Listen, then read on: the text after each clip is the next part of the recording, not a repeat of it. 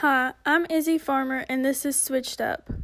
It's a podcast about additional evidence to the podcast Serial by Sarah Koenig. We will look at new information to help us decide if we think Adnan Syed is really guilty.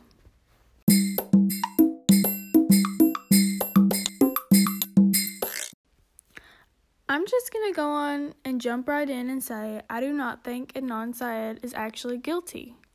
I'm leaning more towards him being innocent, but I'm not 100% positive, and honestly, no one truly is right now. They don't have any DNA evidence, and they didn't even attempt to test the items that they have for anyone's DNA. But, anyways, let's just talk about Jay for a minute. As you all should know, Jay is the only key witness that they have testifying against Adnan at trial. But Jay switched up his story multiple times. Even in a recent interview with The Intercept, Jay has switched up his story yet again. In one of the police interviews, Jay doesn't even mention anything about going home before supposedly helping Adnan bury Hae's body. But in the interview with The Intercept, Jay says they both go home after smoking at Kathy's house, but Adnan shows up at his house later that night and threatens him, saying that if he doesn't help him bury the body, that he'll turn him in for selling weed. Another thing that Jay said in the interview with The Intercept is that when Adnan showed him Hae's body, he says that her legs were tucked underneath her. Which leads me to my next point. Hae Min Lee's autopsy report stated that her body showed fixed frontal lividity.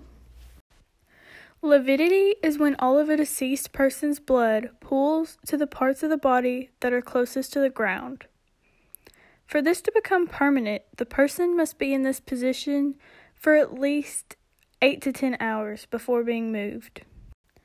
Based on Hae Min Lee's case of lividity, she had to have been left laying flat on her face for at least 8 to 10 hours. Hae was found laying on the right side of her body with her limbs all twisted and weird, so that means that she was moved after the lividity had become permanent. So, this discredits Jay's testimony against Adnan and just Jay's whole storyline.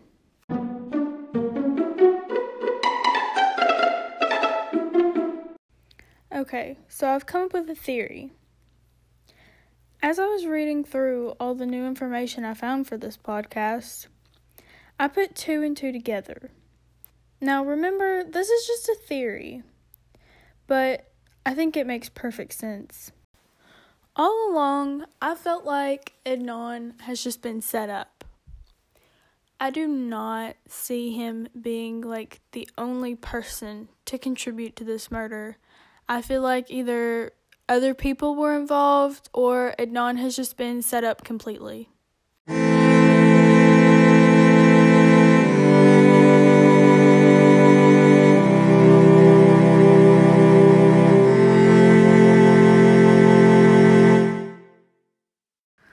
On the last episode of Serial, we found out that after Don spoke at trial about Adnan, Kevin Urick had pulled him into a back room and yelled at him for not making Adnan sound creepy.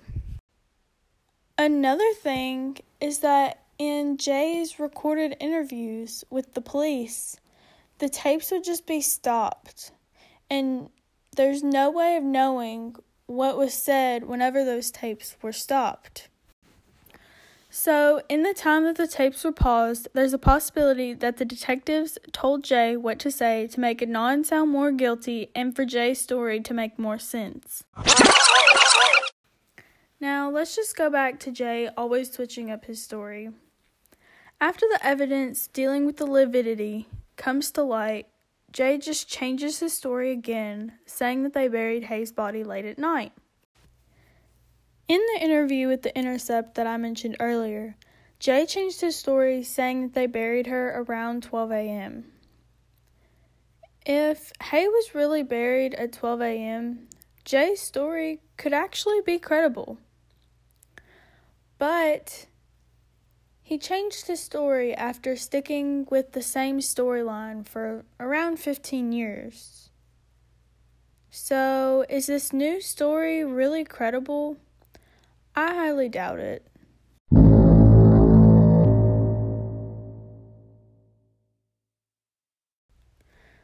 But this is just my personal opinion. You can decide for yourself, and in June, we can find out if they have enough evidence to actually exonerate him.